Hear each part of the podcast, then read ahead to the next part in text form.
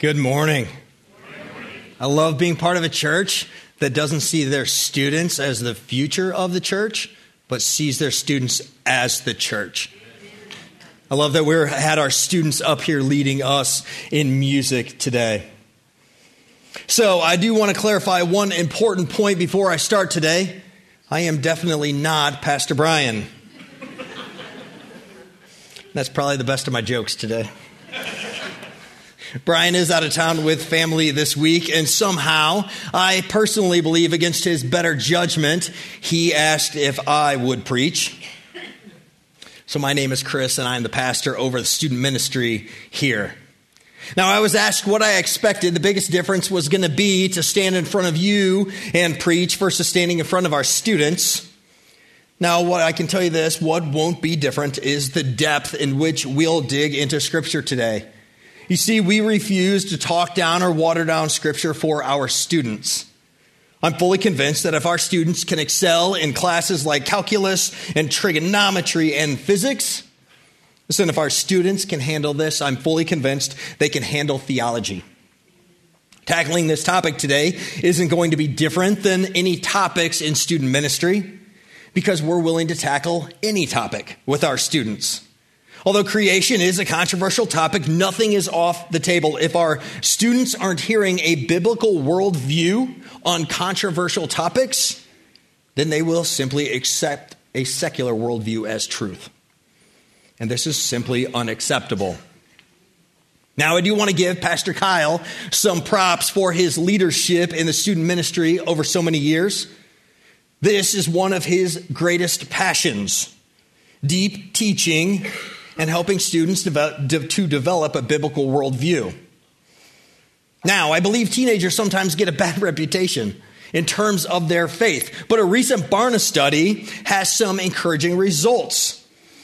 The, the Barna study that included over 25,000 teenagers from 26 different countries said that nearly half of the polled teenagers believe that Jesus is loving and that Jesus offers hope, with 43% viewing Jesus as involved, not detached from creation.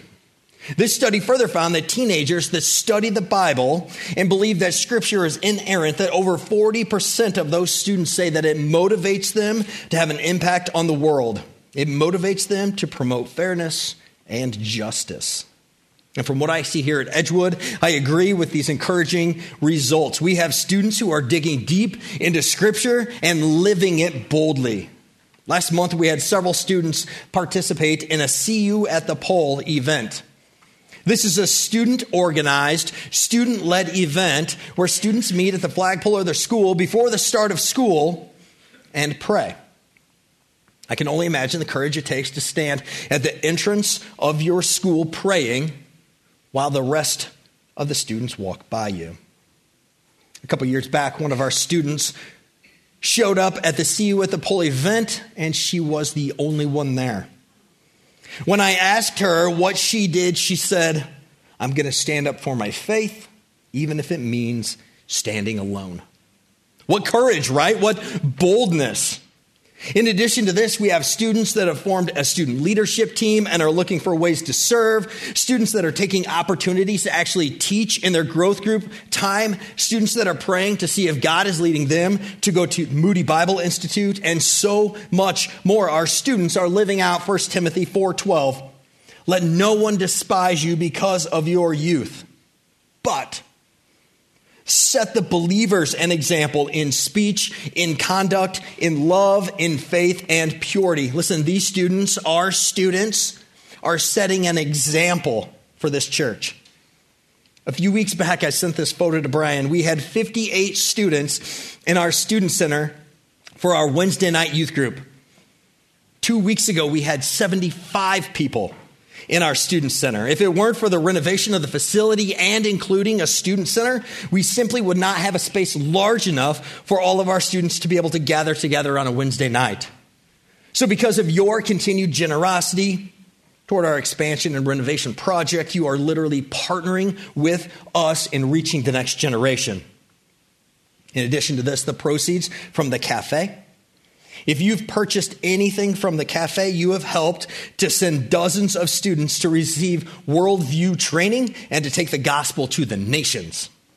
As students went to both Camp Summit as well as to Belize, so thank you for helping to equip this generation to live out the Great Commission. Now, as we dig into today's text, we have to begin at the beginning. The Bible starts with the four most important words that we must wrestle with in order to have a proper view on the world. In the beginning, God. Listen, we have to decide is this what you believe or not? Is this truth or not? Is God real or not? Is Scripture truth or not? Was God all that was at the beginning or not? We honestly cannot move forward past this moment without deciding was God all that was at the beginning? Now, these are questions that we encourage our students to wrestle with. Our goal is that if students are brought up here through the ministry at Edgewood, that by the time they graduate high school, they've come to a place in their lives where they have owned their faith. That they believe and trust in the foundational parts of the Christian faith not because it's what mom and dad believes, and not because it's what grandma and grandpa or the pastor believes, but they've owned that this is what they personally believe, and they know why they believe it. And they're able to lovingly share it with others. So today, we need to wrestle with this. Was God all that was at the beginning? And if not, then who was it? What was it? What put all of this into motion? As Pastor Brian said two weeks ago, if Genesis is not true, then the whole Bible is suspect. If you can't trust what's written here, how can we trust the rest of Scripture? So, as we dig into Genesis chapter 1, we're going to go through 6 through 13 today. Listen, I could take you to a science class and attempt to prove that this portion of creation is not only plausible, but in fact trustworthy. I could take you to an apologetics class and bring a strong case of why creationism is actually more rational to believe in than the Big Bang Theory or macroevolution. I could take you to a hermeneutics class and discuss why the biblical interpretation is not figurative, but is a literal six days. I could take you in all these directions, and in some ways I will. But if all we do is walk away today with facts about God and we don't know God better, if we don't have a deeper understanding of Him, a greater passion to follow Him, a greater yearning to reach the next generation with Him, and I didn't do my job today. Scripture tells us that the very first thing that God did in Genesis 1 1, the very first thing He did was He placed His stamp of ownership on the world.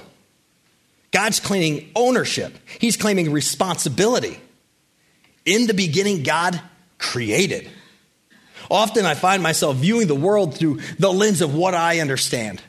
I remember standing on the edge of the Grand Canyon, and although I knew the expanse was massive, it wasn't until I saw a car in the distance that I had a measurable understanding of how big that canyon really was. It's the same for me in terms of creation. So when I think about creation, oftentimes I just look at the world directly around me. You see, I forget that God made the moon to orbit the, the earth about 240,000 miles away, that He made the sun to be over 100 times larger in diameter than the earth. He made the stars with the closest 25 trillion, a T, 25 trillion miles away, or 4.3 light years away from our planet. He made galaxies that contain over 100 billion stars, nebula, and star clusters, and that's not even considering the other hundreds of billions of galaxies of stars. The immensity of God's creation is simply unfathomable. So when we talk through creation today, we need to be reminded that all of this was spoken into existence by God. Verse 6 And God said, Let there be an expanse in the midst of the waters and let it separate the waters from the waters. And God made the expanse and separated the waters that were under the expanse from the waters that were above the expanse. And it was so. And God called that expanse heaven. And there was evening and there was morning the second day. And God said, Let the waters under the heavens be gathered together in one place and let dry land appear. And it was so. God called the dry land earth, and the waters that were gathered together he called seas, and God saw that it was good. And God said, Let the earth sprout vegetation, plants yielding seeds, and fruit trees bearing fruit, in which is their seed, each according to its own kind, on the earth. And it was so. The earth brought forth vegetation, plants yielding seed according to their own kind, and trees bearing fruit, in which is their seed, each according to its kind. And God saw that it was good. And there was evening and there was morning the third day. Now, interestingly enough, I taught on Genesis chapter 1 a couple weeks ago with our high school students. I asked them specifically about verses 6 through 13. I asked them what they found interesting, what they wanted to know more about, what their generation needed to know in reference to these eight short verses. Their responses included that the order of creation was in a way that there was provision already created for what he created next, that there was a chronological order to it all. The comment was that, that God didn't create man and then separate the seas to form dry land. You see, if God would have done that, then Adam and Eve would have been swimming around for a day before there was dry land to walk on. Another student discussed that because of the specific details that are discussed in creation, that we have a better insight into other areas of Scripture. You see, this student was able to connect the water that flooded the world with Noah and the separation of the waters in verse 7. Another student discussed how this demonstrates the control that God has. That God was able to take the chaos of nothing and bring it into order. Another talked about God's intimate presence, that even from day one, the Spirit of God was hovering over the face of the waters. That God didn't just create and then step away but his presence stayed close. He remained involved. This, their responses show how deep our students are going in terms of their faith. It shows our students aren't superficial or simply coasting, but they desire to know God deeper. Now, we all know Pastor Brian loves his alliterations. So, being the new youth pastor, and in an attempt to earn some bonus points with senior pastor, I used some of the takeaways from our high school students to create an alliteration for our main points today. So, through this, we're able to see God's provision and providence, that He is powerful and personal, and from this, our response needs to be that of praise. So, if we give some background on this section of Scripture, it's so interesting uh, that God went through such effort to give so many details. You see, when God gave the story of creation to Moses, he could have just as easily said, Moses, I created it. Now let's move on. I mean, God didn't specifically need to go into such detail. He didn't have to be so, so specific. But instead, God chose to reveal more about who He is to us through creation. Now, originally, Genesis was written by Moses for Israel. In writing this, God's intent through Moses was to portray God as the founder and creator of all life. The purpose was to show that God who created and placed a covenant with Israel is the same God who created the world and all that was in it. Therefore, the Israelites and you and I as well can find comfort in the sovereign God of creation. Now, Moses penned this creation account in God's word following the Israelites' captivity in Egypt. So the Israelites had full knowledge and exposure to competing religious views. The Canaanites alone worshiped fertility gods and warrior gods and gods who guaranteed healthy crops and gods of the sun and the moon and the stars, but God is the one that created the sun, the moon, and the stars, and quite literally everything else these tiny pagan gods claim power over. So the Israelites were shown that it isn't the creation that should be worshiped, but the Creator Himself. I find it interesting that these Israelites The ones that witnessed so many miracles are the ones that needed to be reminded that God was the one that stood over all of creation. I mean, the Israelites witnessed the plagues and the parting of the sea, water coming from rocks and manna from heaven, and the list just continues on. Yet they once again needed to be reminded, as sometimes we do, that God is the one that's in control. That God is the one that created it all, that God can both give and take away. Now, if we jump back to verse 6, we see that this mass of water that God created on the first day was separated on the second day. It says that God put an expanse between the water, that there was water both above and below this newly formed expanse. So, what was this expanse? Now, some Bible translations use the word firmament in place of expanse. When we look at the Hebrew word uh, actually used here, it shows reference to an expanse or something which is fixed and steadfast. This expanse that God created, as described by Ken Ham, founder of Answers in Genesis, as an expanse, something which refers to what we're able to see the sky, the atmosphere, the heavens, space. So God didn't create a hard dome over the earth, as some theories suggest, but is referring to what we see when we walk outside and we look up. We see here as an example of just how powerful God is. We're able to see that by a simple spoken word, God is able to command the basic elements of creation, water, and separate them at this moment, God was placing into existence some of the very basic laws of nature, taking hydrogen and oxygen molecules and allowing them to change form from a liquid into a vapor, allowing to create this atmosphere. We're able to see that the law of gravity was already in place, that water on day one was resting over the earth that was out form.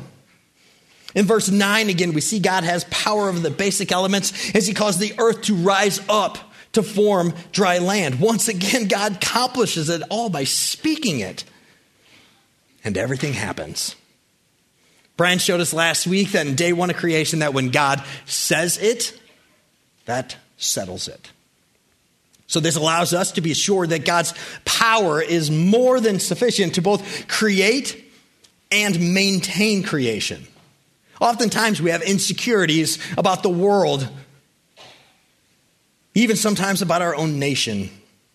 One commentary says, We need not worry that God is running out of gas, or that the God of creation is in a precarious state of existence, that God's creation is robust, its existence is secure. God does not need help from anyone or anything to create and maintain this world. No battle with the forces of chaos threatens to undo his creation. This dry land again gives us insight that God is providential. We're able to see his divine foresight. That God had a plan for it all. No part of creation caught God off guard or confused him or caused him to have to go to plan B. Man was God's ultimate creation, as Genesis 1:27 shows us. That we're the only part of creation that was formed in God's image. But God didn't create man and then was like, oops, forgot to make dry land for him to walk on. Or whoops, I forgot to make food for him to eat. But instead, each day continues to build on the previous day with perfect providence and provision. Now, if this is true, if this is true, then the implications are great. It means that everything that exists must be under God's control that the creation must be subject to the Creator. After God speaks creation into existence, He always uh, follows with the affirmative that it is so. There's no question. Did it occur? There's no question on if the elements were not only created by God, but set under His control since they perfectly obeyed. You see, God spoke it, and He deemed it was so. There was no arguing, there was no debate, it simply happened. Now, here's a cool part God didn't simply just speak vegetation into existence, but He also spoke the design of vegetation into existence. You see, when God spoke it, it wasn't specifically just, there's a tree. But instead, when God spoke it, the trees were created, but more so, the design of trees began to move, move forward. The design of trees began to take root. That was funny. That was the best one I got. That's the best one I got. All I know is last night they laughed. So, scripture says that the earth brought forth vegetation. So the design of how trees grow and reproduce began to take effect on the earth. So this further demonstrates to us that all forces, forces of nature, enemies, creatures, and objects, all are unable to act outside of the allowance of God. Now, the story goes that Sir Isaac Newton had an exact replica of the solar system made in miniature. The planets were all geared together by cogs and belts to make them move around the sun in perfect harmony. One day, as Newton was studying the model, a friend who did not believe in the biblical account of creation stopped by. Marveling at this device, he exclaimed, My Newton, what an exquisite thing! Who made it for you? Without even looking up, Newton replied, Nobody. Nobody? His friend asked. That's right. I said all of these balls and cogs and belts and gears just happened to come together. And wonder of wonders, by chance, they began revolving around in their set orbits with perfect timing. You see, that's your option if you don't believe in an, in an intelligent creator of this universe. Now, in addition to how God physically provided for everything, what I have found fascinating is God's provision and how he provided for Jesus' ministry. You see, Mark 13 is the parable of the sower. Jesus is telling this parable of this farmer who is scattering seeds in his field, and some of these seeds fell on the rocky soil, and some on the path, and some among the thorns and thistles, and some on the good soil. The rocks, the soil, the seeds, these were all parts that were spoken into existence in days two and three. So we literally see how God is using his own creation to teach us and to point us to salvation. The trees created on day three are the same creation that Jesus was crucified on. The plants created on day three are the plants that formed the crown of thorns that pierced Jesus' brow, as well as the linen cloth that his body was wrapped in when he was placed in the tomb. The fruit created on day three was used for the first miracle Jesus did of turning water into wine. And later, Jesus used as a reference for his blood being poured out. The grain created, made into the bread Jesus broke with the disciples. And the more I start thinking about this, the more creation and Genesis becomes so real. And it was good. We see this phrase over and over again in the creation account. You see, God creates, creation obeys. God looks what, at what has been created and he agrees that it is good. The Hebrew word here used here for good gives us the idea of well-being of a situation or thing. What we need to remember here though is that God is perfect. So a perfect God is looking at his perfect creation and he is perfectly pleased with it. When we look at God and creation, we see God was making paradise. His creation was done so flawlessly, with perfection, without fault. I mean, everything was exactly as it needed to be. Colossians 1:16 tells us that all things were created by him and for him. Since we are made in the image of God, we therefore have the ability to know God, to love God, to have a relationship with him. You see, God didn't just create a place where we could barely survive, He didn't originally create a place we would struggle in. But God created a place where we could both excel and live in perfect harmony, both with all of creation, but more importantly, we could live in a perfect relationship with the Creator. But said by Spurgeon, when God began to arrange the world in order, it was shrouded in darkness and it had been reduced to chaos. This is the very condition of every man's soul when God begins to deal with him in his grace. Man's unrepentant heart is formless and empty of all good things. Spurgeon further challenges us as believers when he says, Observe the remarkable fact that no sooner had God made dry land appear than it seemed as if he could not bear the sight of its nakedness. What a strange place. This world must have looked with its plains and hills and rooks and vales without a single blade of grass, tree, or shrub.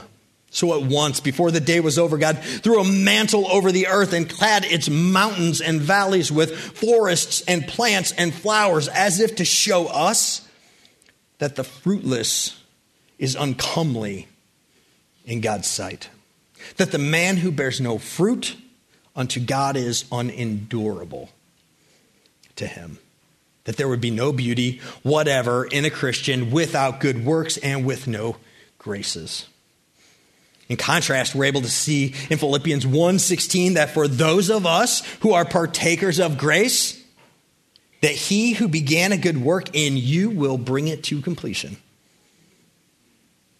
If we jump back into the New Testament, we see in Luke 19, 37 through 40, that Jesus is making a triumphal entry back into Jerusalem. The disciples are rejoicing and praising God with loud voices for the mighty work that they had seen. They're saying, Blessed is the King who comes in the name of the Lord. Peace in heaven and glory in the highest. Now, the Pharisees didn't like this. Some of the Pharisees in the crowd said to Jesus, They said, Teacher, rebuke your disciples.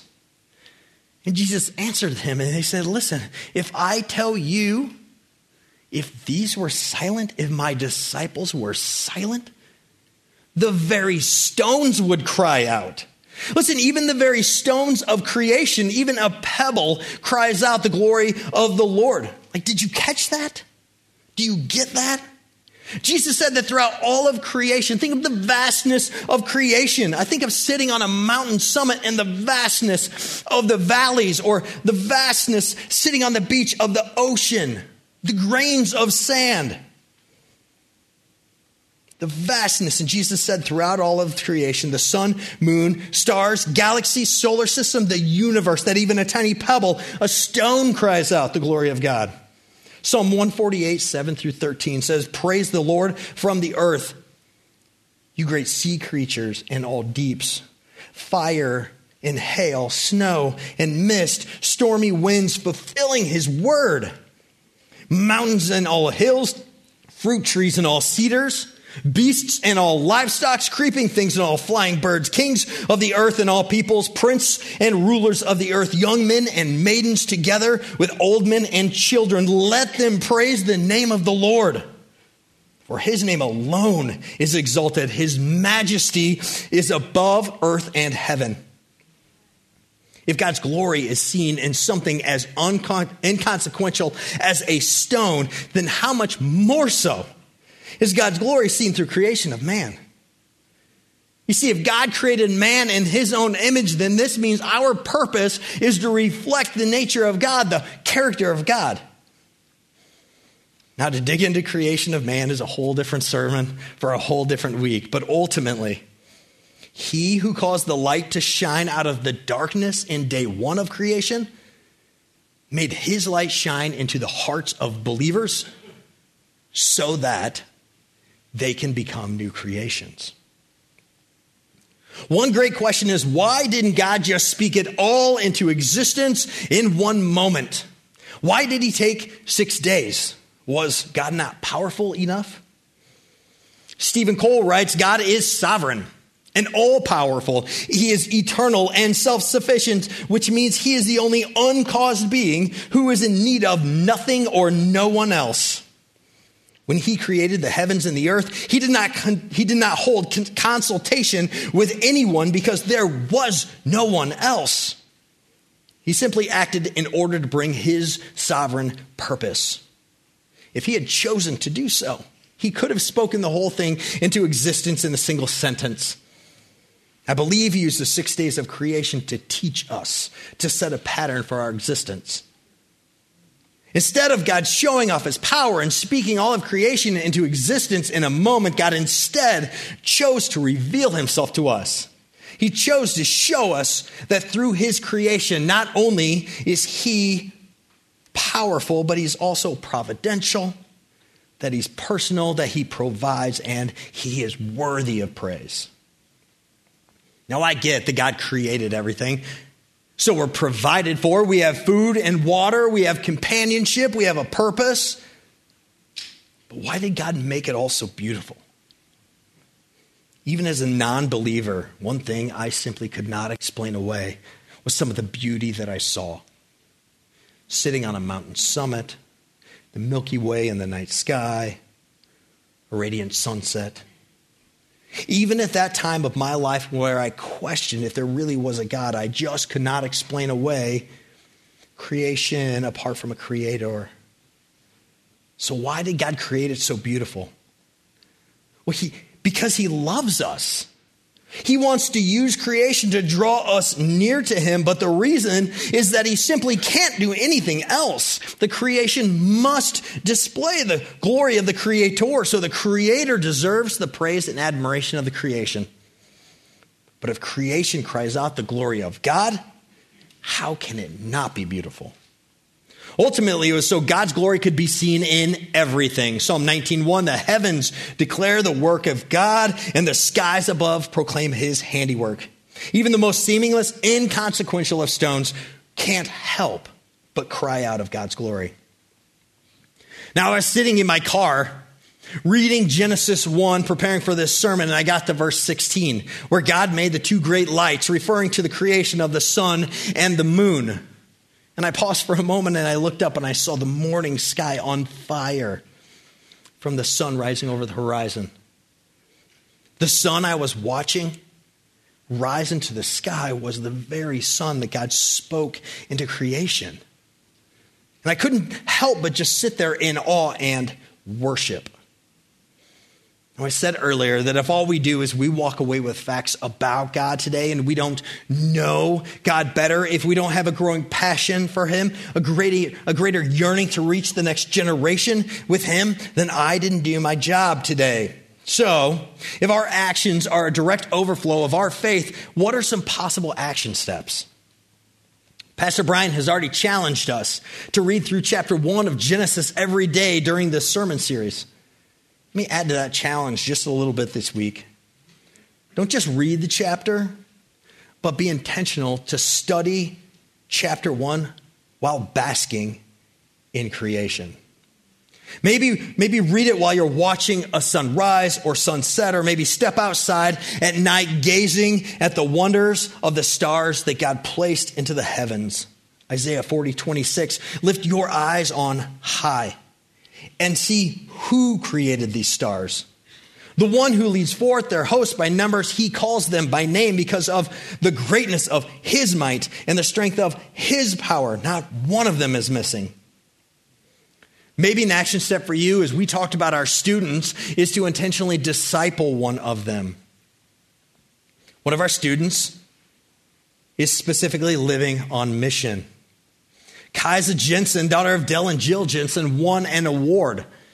Jill said that when she heard about the Take Your Bible to School challenge, she was so excited to do it. And as a result, she won the Live Your Faith package, which was full of Bibles and devotions and apologetic resources. And then, in a, dramatic contrast, I was, I was grieved last week when I read a press release a 911 call was made here in the Quad Cities finding a gunshot victim in a convenience store. Officers soon located the 14 year old male subject armed with a handgun. Listen, I don't know the rest of the details. I don't know what led up to this, but what I do know is that we must find a way to reach more students with the life changing power of the gospel. Kevin DeYoung writes in his book, Amaze Them with God. He says, Some of us, it seems, are almost scared to tell people about God. Perhaps because we don't truly know Him. Maybe because we're living in triviality, or maybe because we don't consider knowing God to be very helpful in real life. Kevin says, I have to fight against this unbelief in my own life. If only I would trust God that God is enough to win the hearts and minds of the next generation. It's His work much more than it is yours or mine. So may God front and center. Don't preach your doubts as mystery. Don't reduce God to your own level.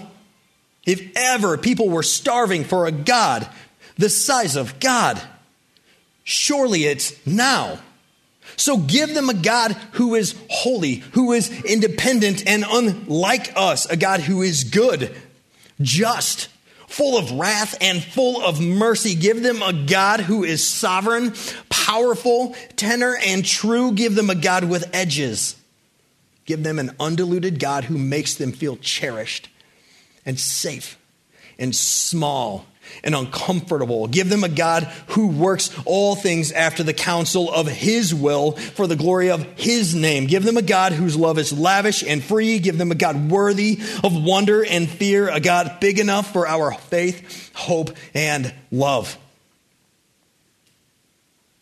Listen, if we believe that this is all true, and all we do today is walk away with facts about God, we don't know Him better if we don't have a growing passion for Him, a greater yearning to reach students with Him, what is the purpose of it all?